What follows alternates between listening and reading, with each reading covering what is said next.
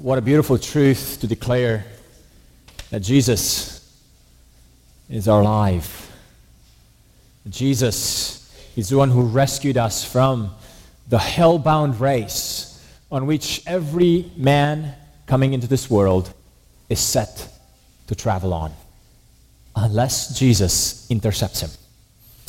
Well, friends, this morning I have chosen to walk away from our path of working through our sermon series um, that we are working through right now as a congregation and choose to have a one time sermon speaking about the uh, meaning of baptism.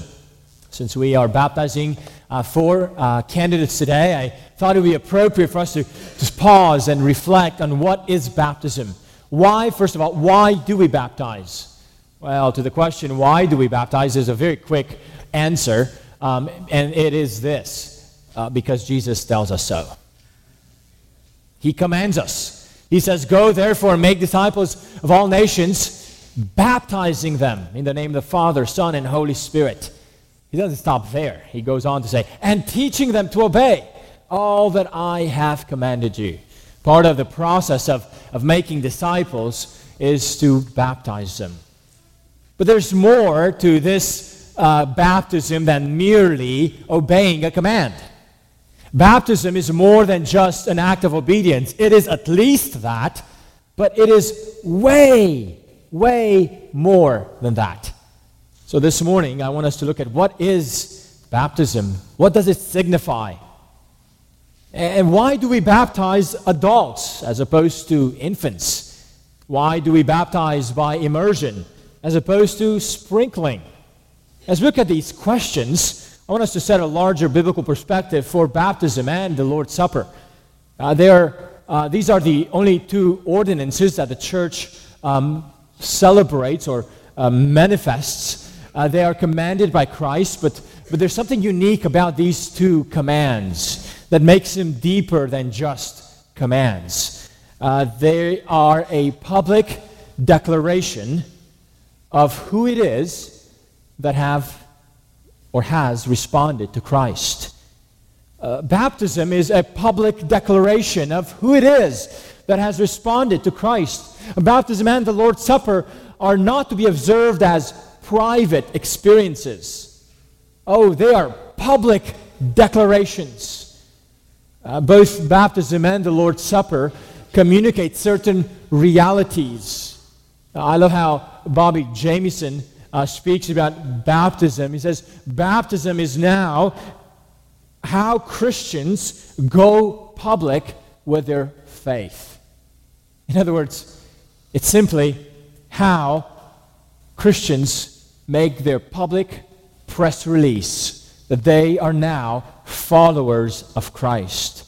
But, friends, something even more important than that happens through the act of, of baptism. By baptizing, we make a declaration not only of who is a disciple of Jesus, but we also make a declaration of what has happened in the lives of those who follow Jesus. So this morning, as we look at the meaning of baptism, I would like for us to look at what it portrays. And the passage we will consider this morning is Romans chapter 6. We'll be looking from verse 1 to verse 14, even though our main emphasis will be just in the first few verses of this passage. Here's the book of Romans chapter 6. If you did not bring a Bible with you this morning, we encourage you to gra- grab one of the Bibles provided in chairs in front of you. Um, they're the, the black Bibles. If uh, you don't know where to find Romans, it's on page number 942 in the Pew Bibles. If you don't own a Bible, um, we would love for you to have one of the Pew Bibles, take it home with you. We'd love for you to have it and read it and learn about God. And if you have any questions about it, we'd love to talk to you about it some more. Here's the word of the Lord for us this morning. What shall we say then? Are we to continue in sin that grace may abound? By no means. How can we who died to sin still live in it? Do you not know that all of us who have been baptized into Christ, Jesus, were baptized into his death? We were buried, therefore, with him by baptism into death, in order that just as Christ was raised from the dead by the glory of the Father, we too might walk in newness of life. For if we have been united with him in a death like his, we shall certainly be united with him in a resurrection like his. We know that our old self was crucified with him, in order that the body of sin might be brought to nothing, so that we would no longer be enslaved to sin. For one who has died has been set free from sin. Now, if we have died with Christ, we believe that we will also live with him. We know that Christ, being raised from the dead, will never die again. Death no longer has dominion over him. For the death he died, he died to sin. Once for all. But the life he lives, he lives to God. So you also must consider yourselves dead to sin and alive to God in Christ Jesus. Let not sin therefore reign in your mortal body to make you obey its passions. Do not present your members to sin as instruments for unrighteousness, but present yourselves to God as those who have been brought from death to life, and your members to God as instruments for righteousness. For sin will have no dominion over you, since you are not under law, but under grace. Amen. Friends, this is the word of the Lord. Would you pray with me? Father, thank you that you are the great God who has given us your grace to redeem us from sin. Would you speak to our hearts now through the proclamation of these words, O Lord? And we pray that you would rescue sinners even today, even now. In the name of Christ, we pray. Amen. Friends, have you ever seen people arrive at a wrong conclusion about what the Bible says? Some of you are nodding your head pretty confidently, even with a smile. Um, it can easily happen. It happens actually more often than we would like it to happen. And it happens not only to others, it can happen to us, to me, to you. Uh, the Bible makes it very clear that part of the process of growing as Christians uh, is that we allow the Bible to correct our false understandings or our wrong applications, even about a good understanding. We may have a right understanding and yet apply it wrongly. Part of the process of growing as Christians is, is to let the Bible continue to correct our understandings and misunderstandings and our applications to conform our lives to the way of Christ.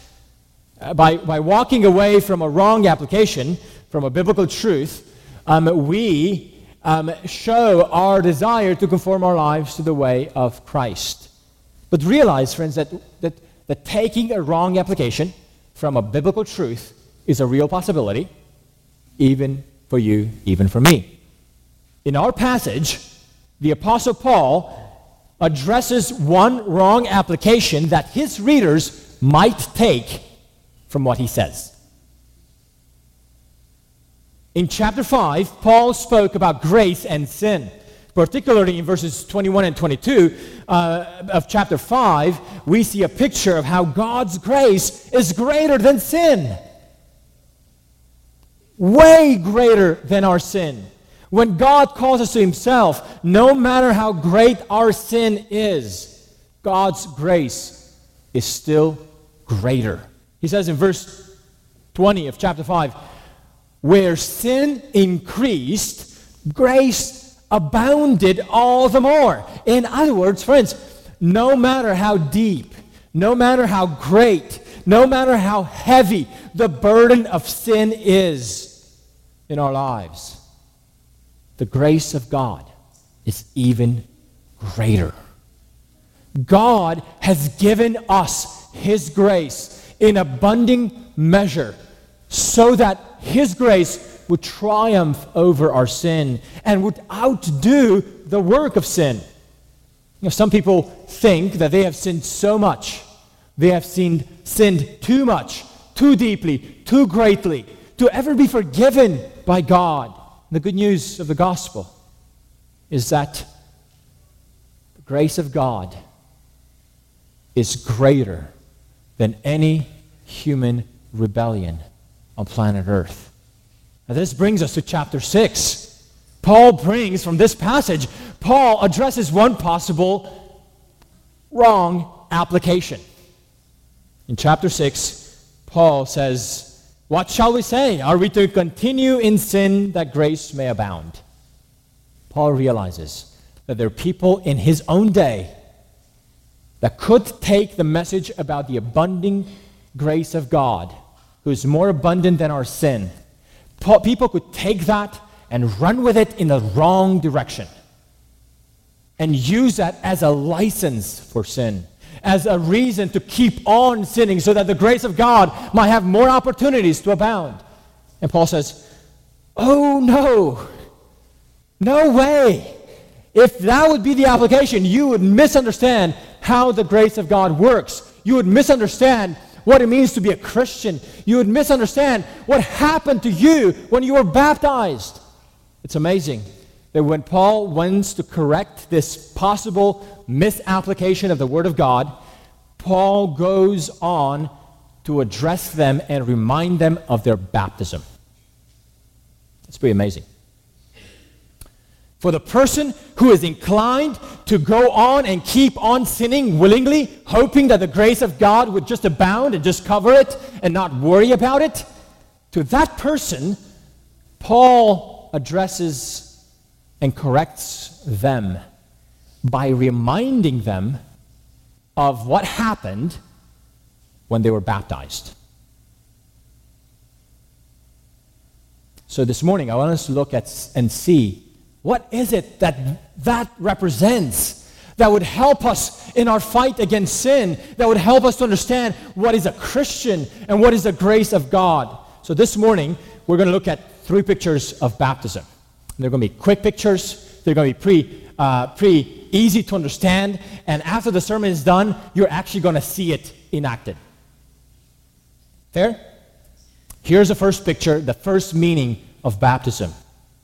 By the way, when we understand these pictures, it'll make sense why we only baptize adults and why we do it by immersion. But here's the first picture of baptism. What baptism signifies baptism is a picture of a funeral.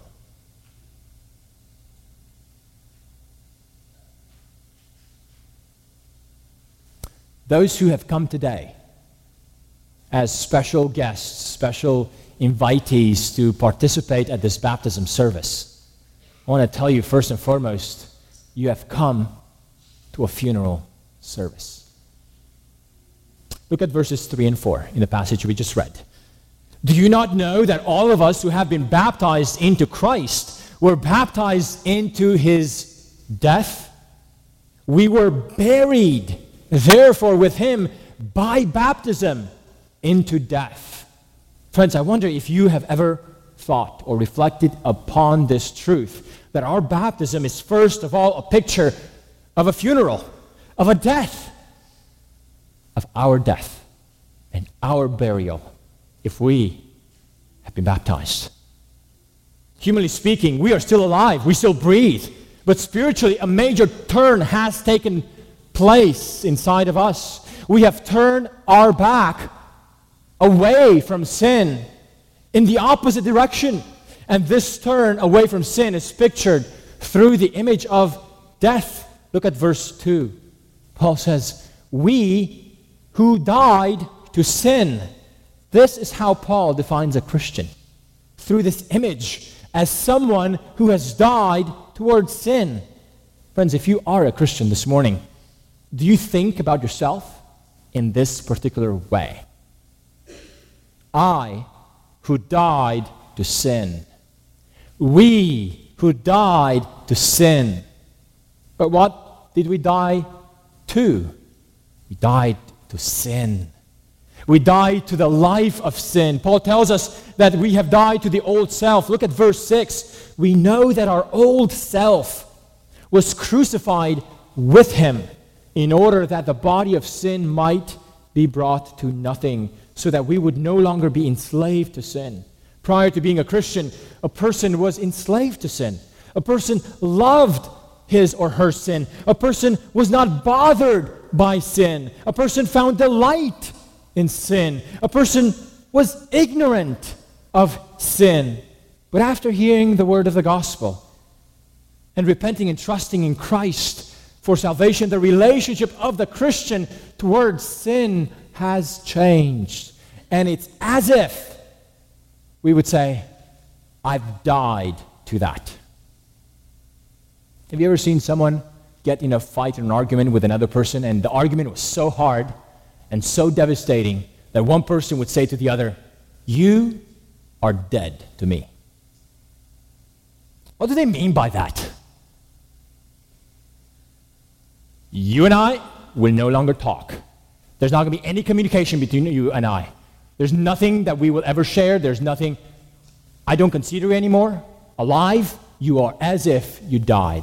Friends, that picture is what Paul wants us to realize what it means to be a Christian in regards to a life of sin, in regards to our own sin. That's why in Romans 2, uh, 6 2, Paul describes Christians as those who have died to sin. We no longer want to associate ourselves with it. Now, does this mean Christians will have no more sin in their lives? Oh, absolutely not. Christians, while still living on this earth, will not be able to achieve what's called a sinless perfection. Until the Lord comes, we will still carry on in us those tendencies of sin. We'll have to fight against it.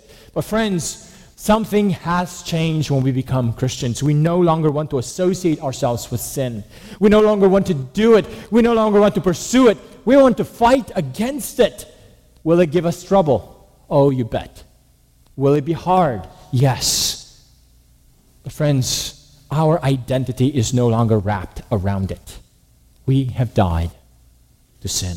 A second picture that baptism represents is not just a picture of death, it's not just a picture of funeral, it's also a picture of a new life. A new life. Look at verse 4.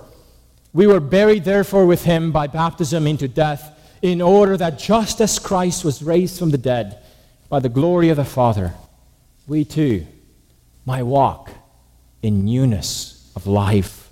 Baptism is a picture not only of our death to sin, it's a picture of a new life. Paul is so certain about the, the, the, the, certainty of this newness that he compares our new life with the resurrection of Jesus. Notice the, the, the words of comparison here. Just as Christ was raised from the dead. Are we certain that Christ was raised from the dead?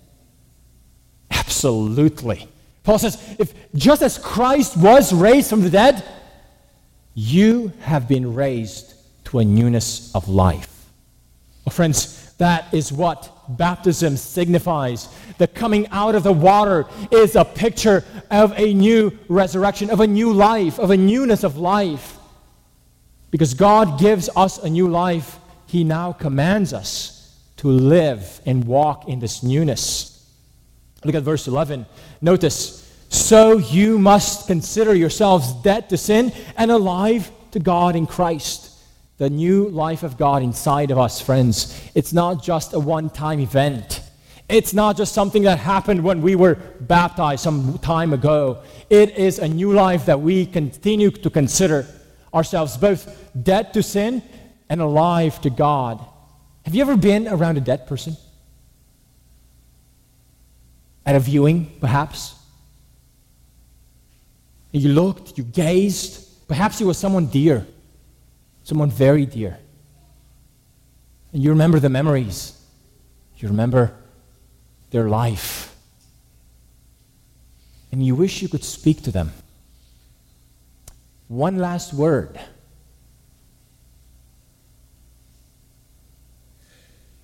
And you might speak to them more than one last word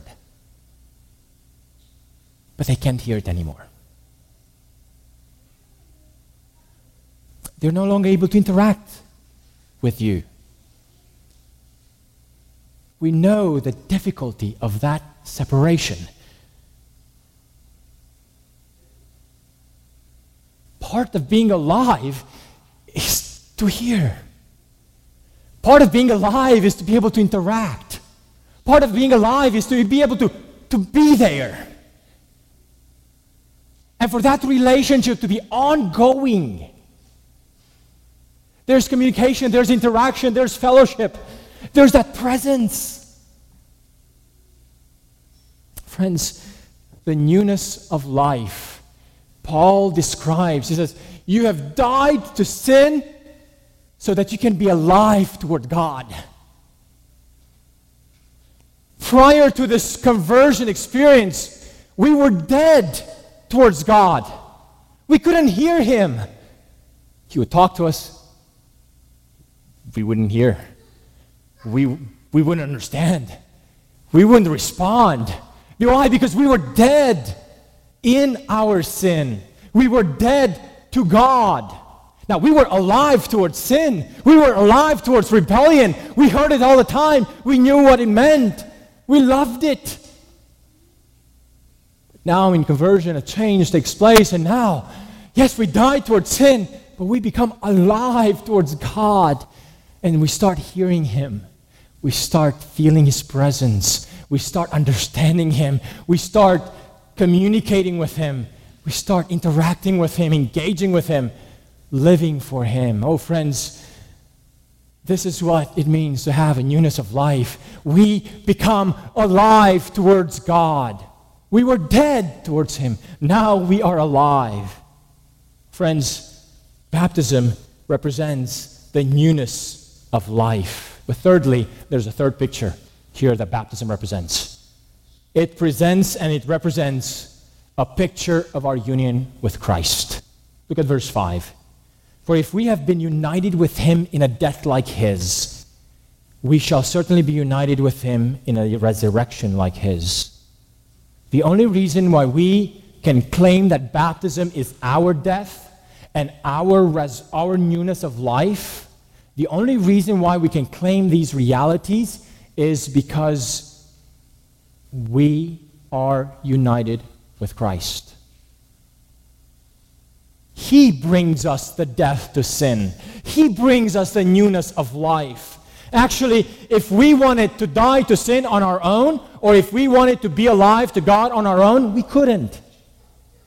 We would not be able to. The only reasons why we're here at a funeral service and at a resurrection service, if you will, is because we have been united with Christ. We die with Christ, we participate in his death. It is His death that gives us the power to die to sin. It's His death that has broken the, clay, the chains of our enslave, enslavement. Oh, friends, and it's His death and His resurrection that brings us the new life. That's why Paul speaks about our baptism as a baptism into the death of Jesus and into the resurrection of Jesus. We are immersed into Christ, we are united with Him. Friends, that's why what we see in baptism is an immersion into water. But that immersion is supposed to represent our immersion into Christ, our plunging into Christ, our union, union with Christ. This is a, phys- a visible sign of what has happened to us spiritually.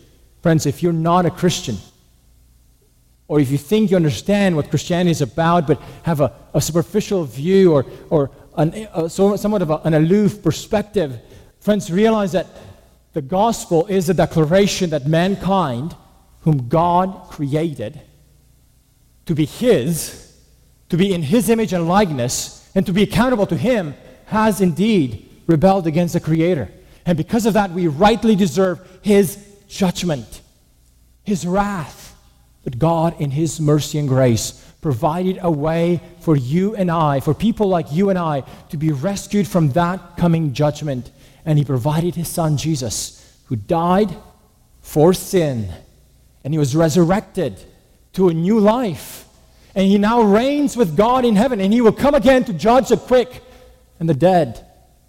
Friends, this Jesus will come and we will face Him. And all those who have repented of their sin, trusted in Christ for their salvation, will be granted this new life. But friends, realize that this hope of the gospel is available to us only in Jesus. only if we respond to Him. If you have never done that, I'd love to talk to you at the end of the service. To realize that Christ calls us to be united with Him. Friends, I hope and pray that you realize that the, the, the language of conversion, sometimes we might think about it as uh, receiving Christ. And it's a, it's, it is a biblical picture of conversion to Christianity as receiving Christ. But there's other pictures that describe conversion. And one of the other pictures is we are united with Christ. We're brought into union with Him. And because we are brought into union with Him, all the benefits of Christ are ours as well. I love how Bobby Jamieson speaks about it. He says, because baptism pictures our union with Christ, it also pictures the benefits of that union. Through Christ, our sins are forgiven and cleansed. Baptism signifies both. Peter said to the crowd at Pentecost, Repent and be baptized, each of you, in the name of Jesus Christ for the forgiveness of your sins. Ananias told the newly converted Apostle Paul, and now, why delay? Get up and be baptized and wash away your sins by calling on his name. Furthermore, through Christ, we experience a new spirit powered life. And baptism's symbolic resurrection signifies this life. In baptism, dear friends, a church affirms that someone who professes faith in Christ is, in fact, united with Christ. And it dramatically depicts that union and all its benefits. Friends, that's why we baptize adults, because we only baptize those for whom this reality has taken place. That's why we baptize by immersion because immersion is a visible sign that portrays our plunge, our union into Christ. And because of that union, we have both death to sin and the newness of life. We started off this morning by asking why do we why do we baptize? We baptize because Jesus commands us so. But getting baptized is more than just obeying one of the commands. It's more than just a command. It's one of the two visible signs entrusted to the church to practice to give a visible manifestation of the gospel. Through baptism, the church gives a public affirmation confirming the one, concerning the one who is baptized, that he or she indeed has turned away from a life of sin and turned to God in repentance and reliance on Christ for salvation. Friends, when we baptize a new disciple, we don't just affirm their union with Christ, we actually display it. We actually make it visible. And that's what we will do today. Would you pray with me? Father, thank you that you are God who gives us a grace that is able to outdo and undo the work of sin in our lives. Father, thank you that this grace has brought in our own lives death to sin and a newness of life through our union with Christ. Oh Lord, we pray that as we will now display that union with Christ in the lives of these four candidates, that you would work in the hearts of those who are still not united with you, or those who are still far away from you, that you would draw them close to you Enable them to hear your word and voice. Enable them to respond. And enable them to be united with you. In the name of Christ we pray.